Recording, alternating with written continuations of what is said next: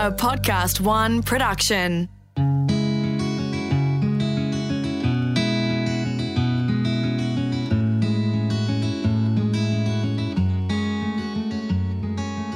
Welcome to Agriminders. G'day, I'm Chris Russell, and as we explore the conundrum that there will be more food eaten in the next 50 years than has been eaten in the entire history of humanity, and we only know how to produce 30% of that currently, water is clearly a critical factor. Our first episode discussed global challenges and conflicts around water with global water strategist Dr. David Mickle. Now it's time to focus on Australia. Any useful water strategy in Australia clearly has to focus on not just the average, but the extremes that we have and will always see in the future with regards to our water. Australia is the second driest country on earth, but is constantly plagued by the drought and flooding rains which have frequently devastated Australian food and fibre production for the last 40,000 years. Without a carefully managed water strategy, crops will not grow, animals will die, and the environment will be changed forever. So, in this episode, we'll focus on the use of surface water for agriculture in Australia. Now, inevitably, this requires a close look at the Murray Darling Basin and the irrigation water that is reliably available to even out the supply between the flooding rain events and over the inevitable droughts. The tension between water use for agriculture and the demands of the environment and communities of four states has been the source of much debate and much conflict going right back to Federation. Indeed, the first discussions between the states on the Murray Darling system occurred in 1917. And yet it's not until 2012 that we achieved an effective compromise as to how the available water would be allocated between the environment, agricultural irrigation, and community use. It would be fair to say that up to that time, the irrigation water taken from the Murray Darling for various users throughout the river basin exceeded the available flows. This was finally corrected with the Murray Darling Basin Plan, which sought to analyse how much water was available, how much would be put into the environment, and how much would be available for irrigated agricultural production.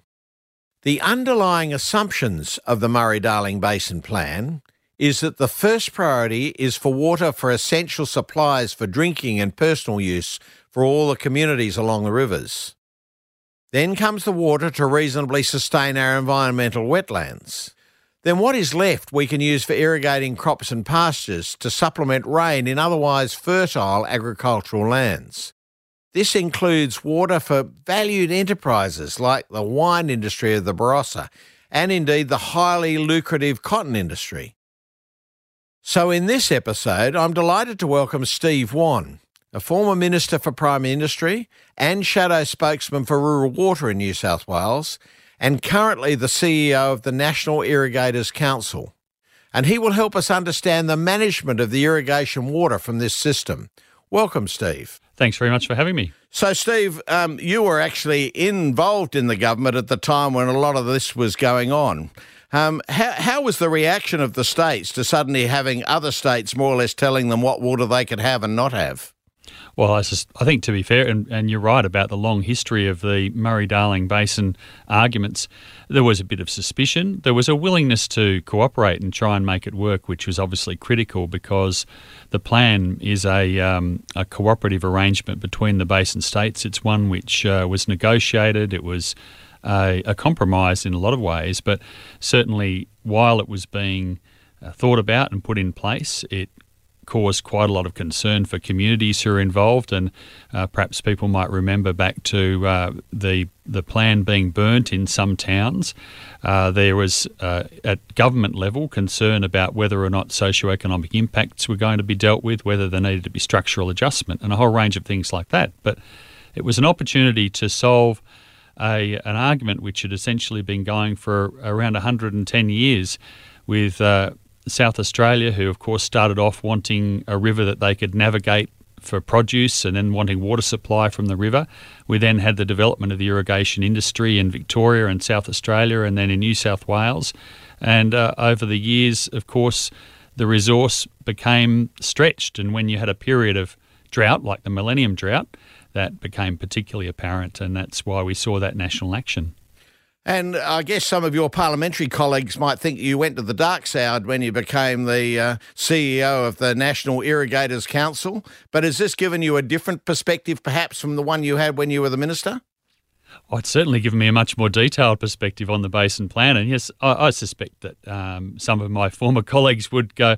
I actually, I don't think many of them would be surprised because I was always interested in rural communities and the future of rural communities and in primary production. So uh, I think it's consistent in that respect. But it does mean that you uh, don't always agree with your former colleagues, particularly those from the city.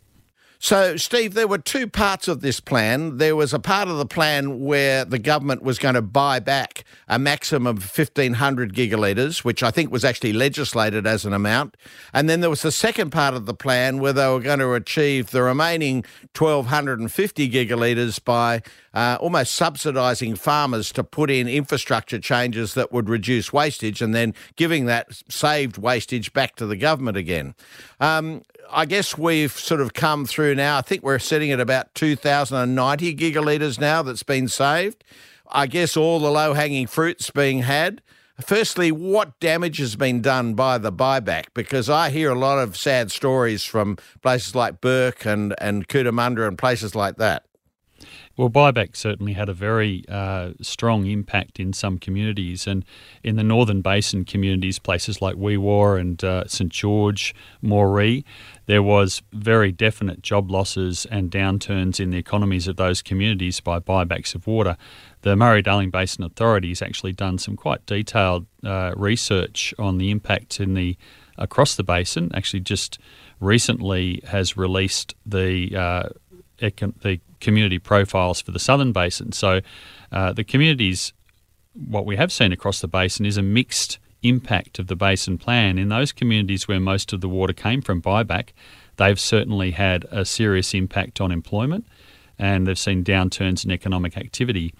In communities where the investment has been in efficiency and in infrastructure, and that's off farm and on farm, so it's things like uh, uh, the, the irrigation scheme, which invested in modernising its entire system. It's all uh, it's all computer controlled. It's all um, telemetrically measured and metered. Uh, places like Murrumbidgee have done the same thing. In those areas, we've seen far less negative impact, and in fact, we're seeing some expansion of production with less water, which I think most Australians would probably say was a really good objective to try and meet.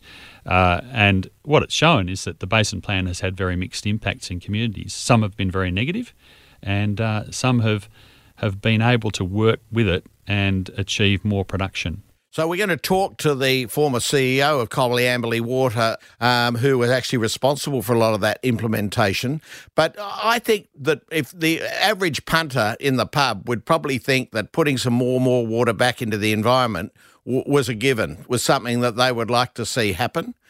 But the controversy, I gather, came more out of the fact that a lot of that buyback was done by um, Penny Wong and that government at the time when we were in the worst drought we'd seen since Federation almost and therefore they were preying on desperate farmers. This their words uh, were the farmers' words, not mine. Preying on desperate farmers who, you know, had no alternative really but to get some more money in to survive, and the only way they could do that was sell their only asset that was worth anything, which was water, and that this was sort of used to advantage to take whole communities out of the system and of course, all the runoff people who, who lived off those communities um, suffered as well. Um, and that still seems to be a hurt that a lot of farmers are feeling. Do you feel that's something that was worth the pain, or do you think we could have done more with infrastructure work? Well, I suspect that the Basin Plan probably wouldn't have achieved its uh, its targets without some buyback. Uh, buyback does have negative impacts, and, and that is something which needed to be taken into, I think, greater account. Uh, in many cases, they're willing sellers. In in some cases, you found farmers who survived the last drought by selling water, but uh, often they were pushed to do that to reduce their debt levels by their banks as well. Uh, so there's a, there's probably a real mix of people who found that to be a positive experience and some who found it to be very negative. And yes, you're absolutely right in saying you, you will visit some smaller communities, particularly around the basin, where there is a high level of resentment still for the amount of water that was brought back. I guess from the point of view of where I sit now with the National Irrigators Council, we know we can't turn the clock back on those things. So what we do now is we work to try and ensure that meeting the rest of the basin plan targets happens with no negative impacts to communities and, and leaving us with a, a genuine outcome which sees you know, the, the, basin plan when it was put in place had a had an ambition of um, not being it's not about being uh, restoring the river to its original condition pre-European condition. It's about having a river system which is uh, healthy uh, environmentally healthy and irrigators support that as well because we live near rivers and we depend on the rivers, but it's also about having healthy communities and the continuing capacity to produce the food that people in Australia love to consume. Uh, that we export to the world and the fibre that we consume and export. So that's a really difficult balance, and it has caused a fair bit of grief to communities. Uh, still causes a lot of angst whenever people worry about future buybacks or or whether or not um, governments might re-enter the market at what sort of price. So, you know, it's an incredibly complex thing, but has caused some grief for a lot of people. But was there an alternative? Hard to tell. And Steve, um, now that the buybacks are done, and, and, I think they've reached their limit on that, so we're now totally dependent on infrastructure improvements for the last 700 odd um, gigalitres, let alone the wish list of another 450. I think they call that the upwater, but I mean, really, that's just a, a hope that we might be able to save another 450. Is that realistic, or is is I mean, I guess all the low hanging fruit's probably been done. Um, uh, are we going to get the last 750, or is that going to be a battle? Look, the the low hanging fruit, the easy stuff has certainly happened, but uh, there's there's a, a I apologise in advance, a fairly complex answer to this. The the recent agreement between the federal government and the opposition has actually seen states committing to trying to achieve that upwater that you mentioned, the 450 gigalitres. Now, we've also seen uh, a change to the plan which was envisaged when it was first put in place to allow us to get up to the 2750 with what's called sustainable diversion limit adjustment measures. And those are um, infrastructure projects and other projects which will deliver water to the environment more effectively. So it's things like um, uh, piping water to a wetland rather than having to have an overland flow or uh, saving water from evaporation in the Menindee Lakes these are things, projects which governments are going to be looking at now to try and deliver water to the environment more effectively. And in exchange for that, irrigators won't have to give up 605 gigalitres of water to get up to the 2750 target. So we're now engaging with government to try and make sure those projects work because the risk lies with irrigators. If those projects don't deliver 605 gigalitres of water, the government actually in its legislation is obliged to come back and obtain that water from irrigators. So um, there's still some dangers in this and uh, some really critical work that has to be undertaken to actually make sure these projects are delivered. My understanding is there was going to be no compulsory acquisition. Are you saying that potentially, if the target isn't met, there could be compulsory acquisition of water from these farmers? Yes, I am, and uh, and it, it is a it is a, danger that we look out for. The legislation to cap the amount of water that was able to be purchased is is there. Uh, at the moment, a federal government could not go out and uh, purchase water, but in the future, if uh, the basin plan targets are not met, that legislation essentially uh, can expire and government can go back into the market. So it's really critical that irrigators, communities, state governments, local governments, environmental groups, I hope as well, engage in making sure that those uh, projects that I mentioned before, things like delivering water better to a wetland or uh, measuring the way that water is delivered better, that they actually work and that they actually deliver the outcomes. So, Steve, can I move to South Australia? Um, and it's a, I always think South Australia is a little bit like Egypt, and, and the rest of New South Wales, Victoria, and Queensland are a bit like Ethiopia. Uh, and I know that Ethiopia is currently building the Grand Renaissance Ethiopian Dam up there, and they've announced that they're going to fill that dam over two years, which means that there'd be no water going down the Nile to Egypt, where 97% of their production comes off the Nile, um, for, until that dam was full. And of course, Egypt's response was the day you do that, we'll put a missile right through the middle of the dam gates. Um, now, Adelaide and, and South Australia has always been a little bit like that. They just get whatever we choose to give them. I'm saying we in the eastern states' point of view. Um, and yet, in my view, what they're protecting down there is surely arguable as regards the mouth of the Murray, where instead of being a natural saltwater estuary as it was for thousands and thousands, well, forever before a white man came. And then in, of course, 1920s, they put these artificial um, gates across the front, which are known as the barrages and that stops the fresh water from leaving and also stops the salt water from entering. Uh, and since that time, they've maintained that what is normally an estuary as a freshwater lake. And being so shallow, and I mean, I've had my own boat on it, and, and you know, there's parts of it you can't even navigate over, it's really just a massive evaporation pond. I, I wonder why they're so fanatic about maintaining that because would it make a big difference to tourism? And in any case, from a national perspective, is it worth actually putting all that water down the river and not using it for productive purposes just to have it evaporated off in a big evaporation pond that's been artificially created at the mouth? Oh, well, I, I think I and, and most irrigators would certainly like to see uh, the South Australian government take seriously the evaporation loss from the um, lower lakes. Now, at one stage, the lower lakes were fairly were critical for freshwater supplies for a lot of the communities around there. But during the last drought, they actually put a pipeline around to many of those communities. So there is um, the scope, I think, to reduce the amount of um, evaporation from that lake, whether that's through engineering works. But it's almost uh, a bit of an article of faith for South Australians that they have to keep these lakes. And uh, it really is a bit frustrating when you hear discussions of the health of the Coorong, for example, where they fail to acknowledge that they have built this artificial barrage across it and and that that has to be impacting the quality of the water in the Coorong.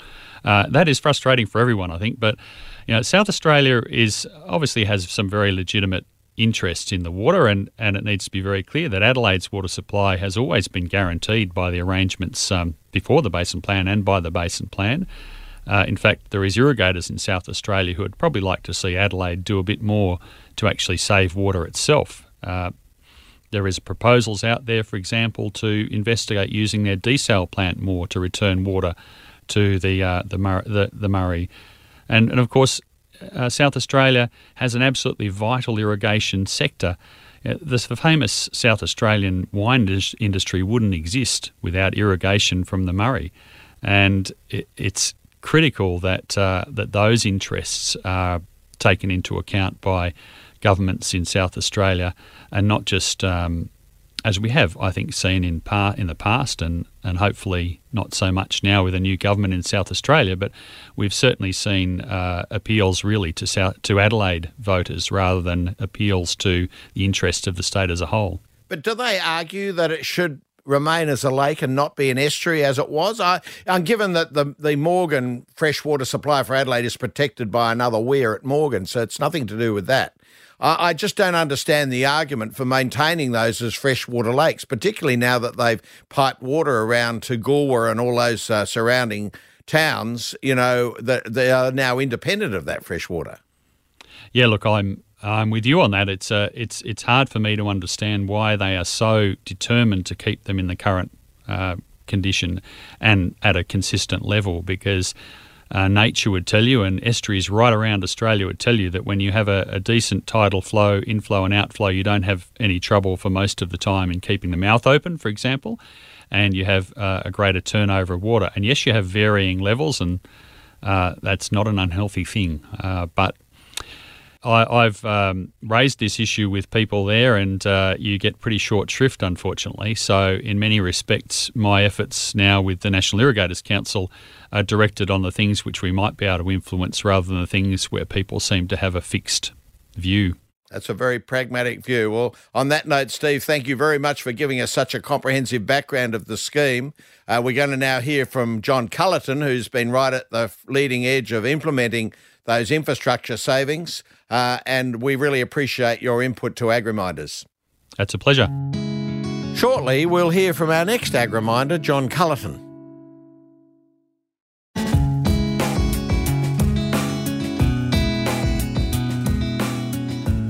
Our next Agriminder is John Culleton.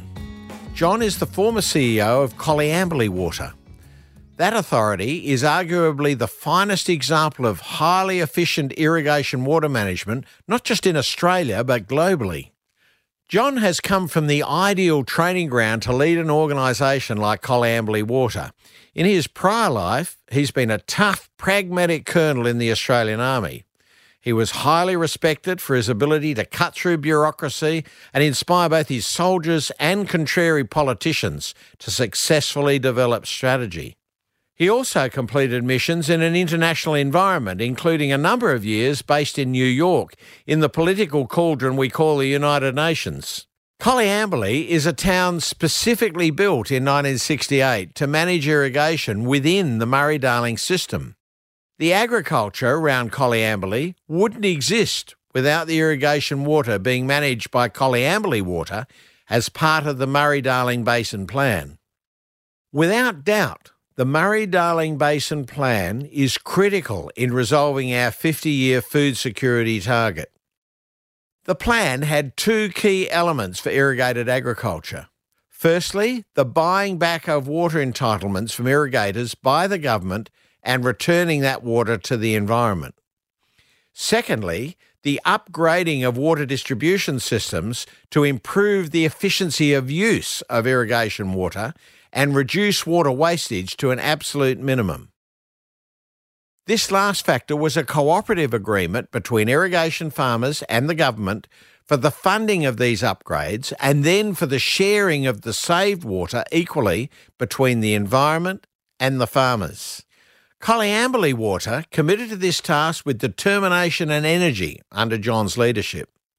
So, to discuss the efficiency and the achievements of Coleambally Water so far, and the savings still to be achieved, we're delighted to welcome John Culleton.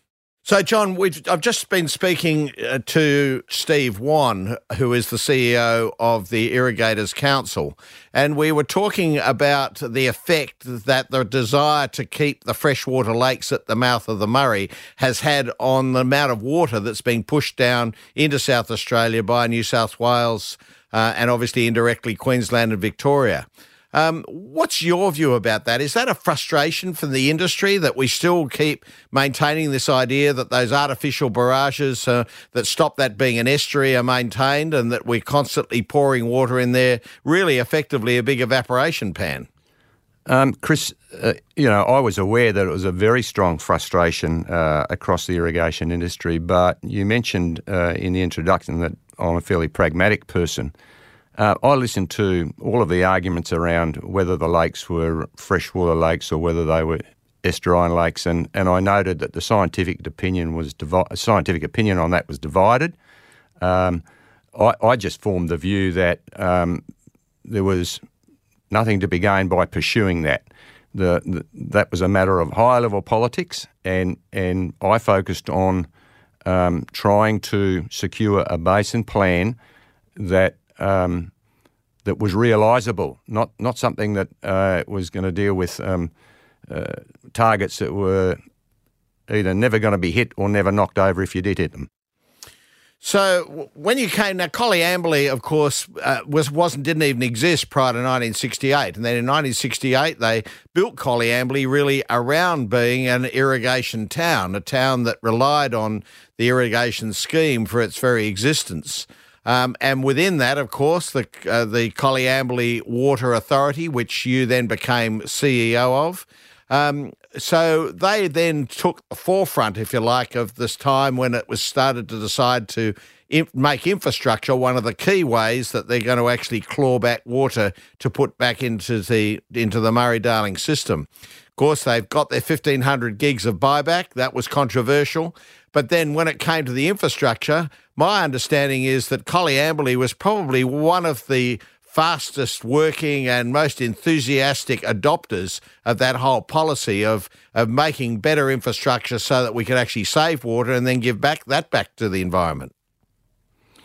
Well, in fact, Chris, um, the the modernisation uh, of Coleambally irrigation system started well before um, the basin plan. Uh, you know, before the basin plan even started to evolve. So, basically, in '99 um, or thereabouts, the Coleambally farmers signed up to a land and water management plan, which meant that they made a very strong commitment to um, improve land and water management practices on their farm.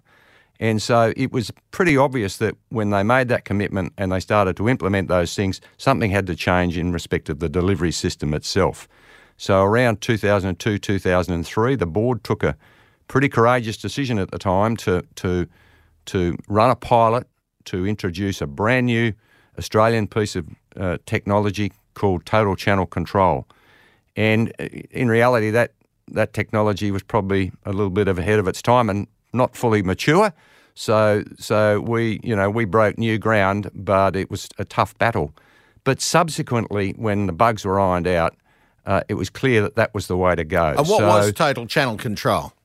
Well, basically, total channel control was taking um, a manually operated system and automating it. So rather than having people running around the length and breadth of a, of a system which covers um, nearly 1,300 kilometres when you're taking the drainage, uh, and pulling out um, pulling out physical blocks to the passage of water. It was about automating all of that right down to farm level.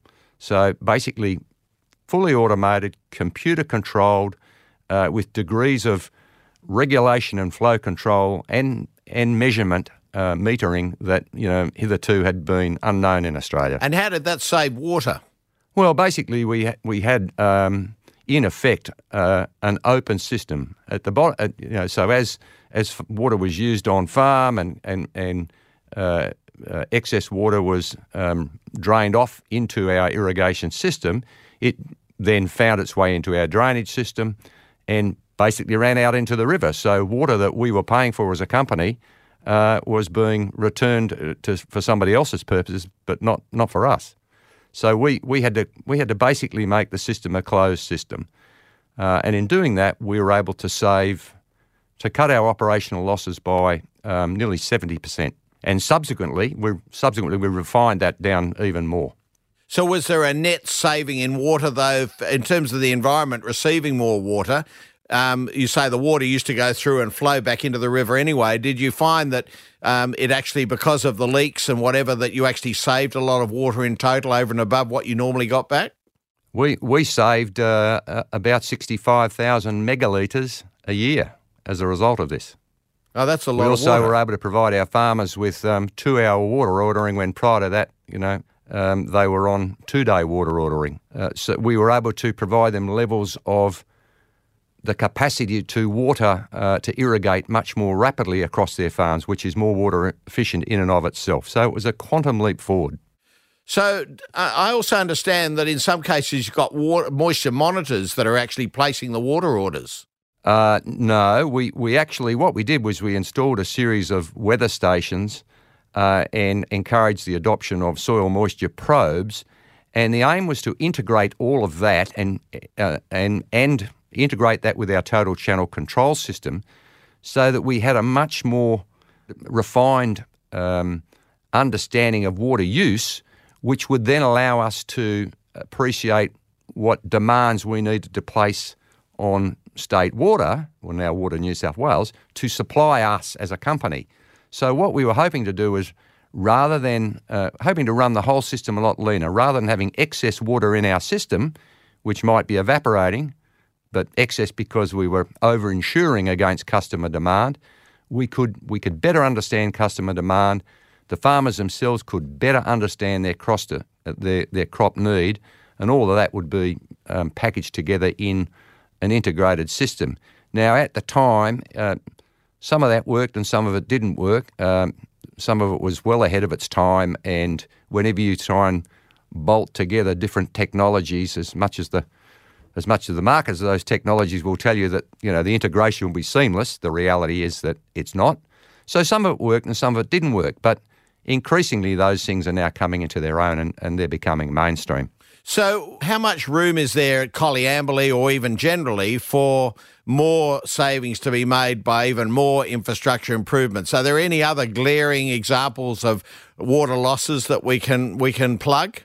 Um, Coleambally irrigation is always looking for the, the next technological leap forward, the next opportunity. It's determined to stay at the forefront, um, but uh, there's nothing immediately in prospect. There are things that are being worked on um, but they're still not um, things that are going to realise significant benefits. And part of your challenge is, um, uh, you, know, you, you, run the risk of gold plating a system. You, you, you, you, you have a, a world class system already, uh, but if you, if you try and extend that and take on more uh, technology, it comes at a cost. And so we've got to consider the cost of any further advance, or Coal Irrigation's got to consider the cost of any further advances against the benefits from that. And, and at the end of the day, it's a company owned by its customers. It's a, it's a cooperative, so its, its owners are its customers.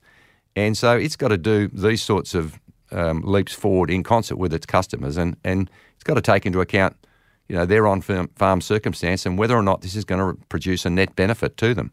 So, where is the next 600 odd uh, gigalitres going to come from? Uh, the the remaining target is in fact the upwater, 450 gigalitres of upwater. But we're not quite at the 2750 yet, are we? Uh, no, we're with the 650 adjustment. Uh, with the sorry, with the 605 gigalitre uh, adjustment that's just been passed by Parliament, and the likelihood that um, there will be an adjustment in the Northern Basin of about 70 gigalitres, um, we're there um, all but 62 gigalitres, which we think, which we understand from a ministerial announcement in um, in recent weeks, is that that's likely to come from um, from urban water sources. Okay, so we're now we're now on the upwater stage then, which was always a bit Correct. of a, a, pie in the sky, wasn't it? Well, it's not a pie in the sky in terms of um, some of the basin states because they've had to sign up to it. Uh, the the key issue there is um, the the recovery of that water is predicated on a condition written into the agreement that it can only occur in social, in ways which are at a minimum socially and economically neutral. Um, and so that's a, that's quite a quite quite a, a, a, reasonable barrier. It's the interpretation of socially and economically neutral that is currently um, you know, the centre of a bit of a bit of toing and froing between industry, basin communities, and government.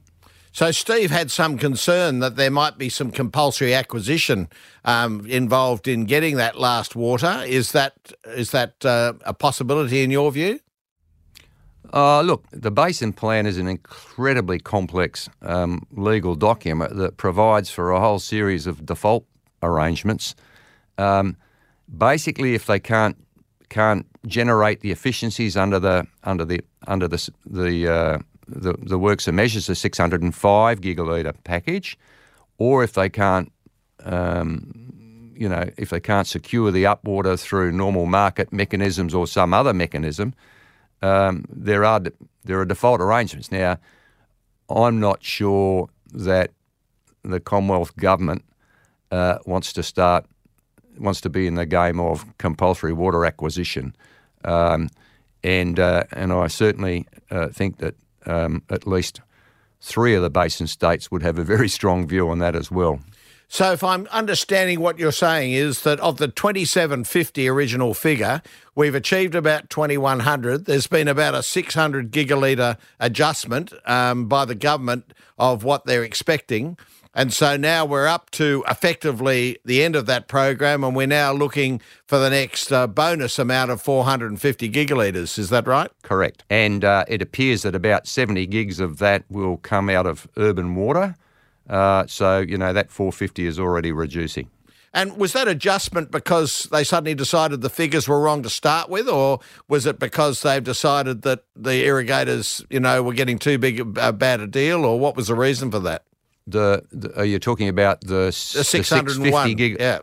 the the six the six hundred and fifty initially. I mean that that that came about uh, via an argument initially raised by the irrigation industry, which said that there are smarter ways to recover water, and you can achieve the same effects in other ways through modernising infrastructure, modernising delivery systems, through tweaking of of operating rules.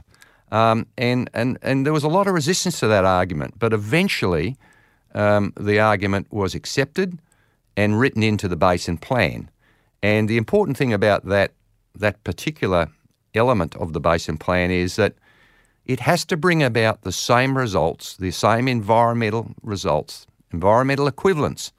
Um, so the, the you know in accepting that, the, the basin states are now under under an obligation to deliver those works and measures, to make those adjustments, and, and to be prepared to see them tested um, so that that level of environmental equivalence is met.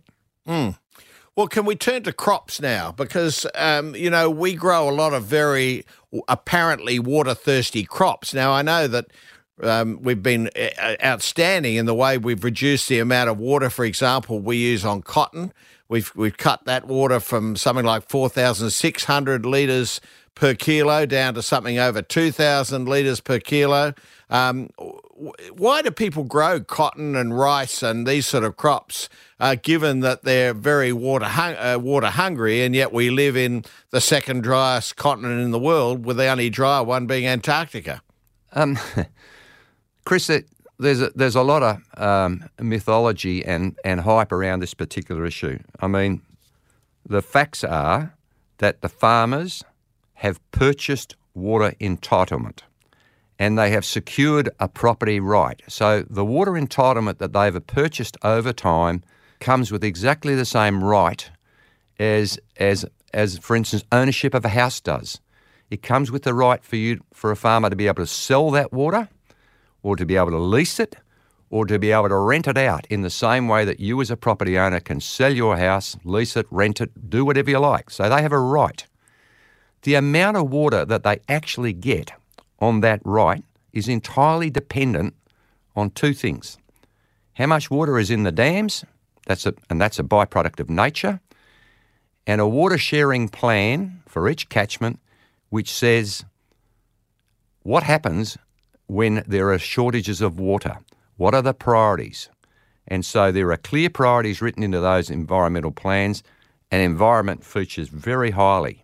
So at the end of the day, you take into account how much entitlement a farmer has, how much allocation he, he or she actually gets as a result of water storages in the dam and the water sharing plan, and then that farmer has to make a commercial decision as to what they're going to do with their water. Now, if they spend, if they um, expend a thousand megalitres of water on producing a cotton crop, or a rice crop, or a carrot crop, uh, it's irrelevant. A thousand megalitres of water has been expended. Um, it's a commercial decision. And, you know, coincidentally, um, some years ago, there was a very detailed study into the distribution of um, agriculture across Australia and the use of water. And at that time, uh, the finding was basically the farmers had got it right. What they were doing was quite logical.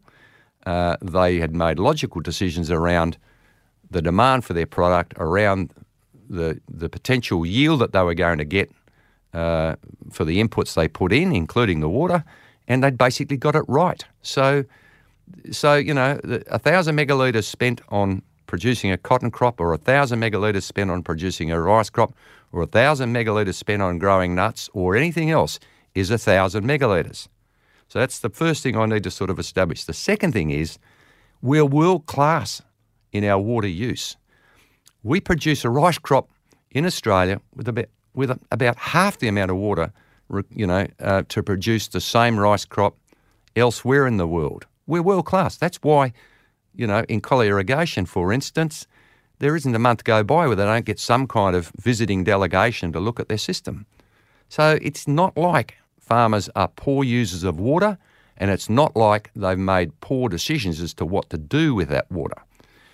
Um, what's certainly happening is as the water, as the, the, the overall supply of water for that can be committed to agricultural purposes shrinks, um, you see increasing competition for that water amongst the farmers and changes in, in, in crop. You know, they'll move to a different crop because if they have to go into the market to buy more water, the the market um, the market prices, the, the supply and demand equation is a new one, and that forces them to rethink about whether they're going to grow, you know, the crop the crop they've always grown, or whether they're going to move to a new crop. It's all rational. Yeah, I, I mean, I'm sure that that uh, grow cotton because that's the way they make the most money out of water. I guess that's the point you're making. Correct. Uh, and they're not in a charity of just producing cotton because they love cotton. I, I think that's dead right. The the illusion is because people see the amount of water, and particularly in rice, they see the amount of water.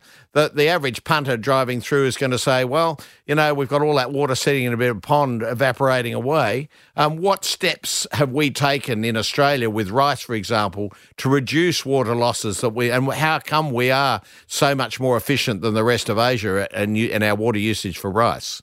Look, the, the rice industry has been really proactive.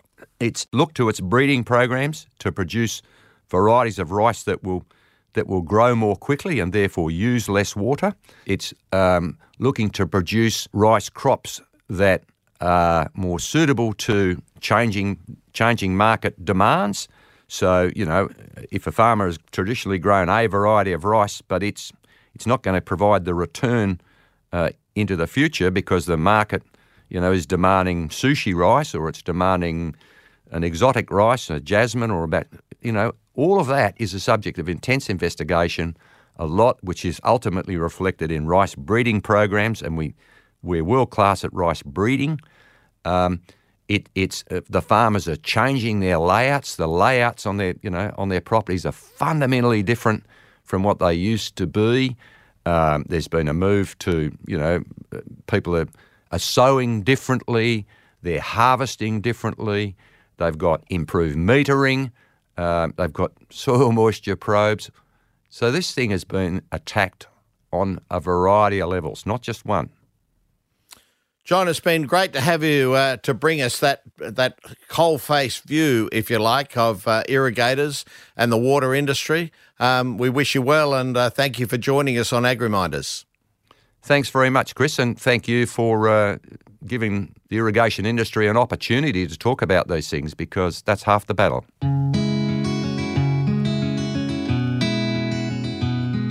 Our two Agriminders in this episode have responded with commitment and vigour in order to achieve the agreed targets.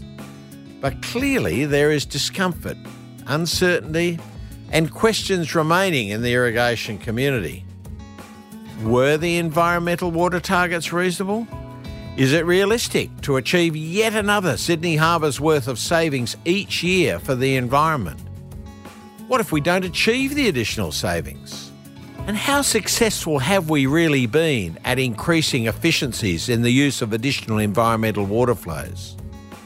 These have been brought back by governments at the expense of irrigation communities or donated back to the river by irrigators by the expenditure of large capital amounts on more efficient infrastructure. Is investment in water harvesting worth it? What about more dams on rivers, which, when in flood, pour the entire savings targeted in the Murray Darling Basin Plan out into the sea every 19 hours? Is our irrigation water in Australia best used on crops like cotton and rice? To address these questions, in our next episode, we'll go straight to the top and the ultimate authority for implementation of water strategy in the Murray Darling Basin, the chair of the Murray Darling Basin Authority, the Honourable Neil Andrew AO. Join us again on Agriminders. Special thanks to the AgriMinds think tank group. Agriminders was presented by me, Chris Russell, and created in collaboration with Podcast One Australia. Executive producer extraordinaire was Jenny Goggin. Sound production by Darcy Thompson. For more episodes, go to podcast1.com.au, download the Podcast One app, or search Agriminders on Apple Podcasts.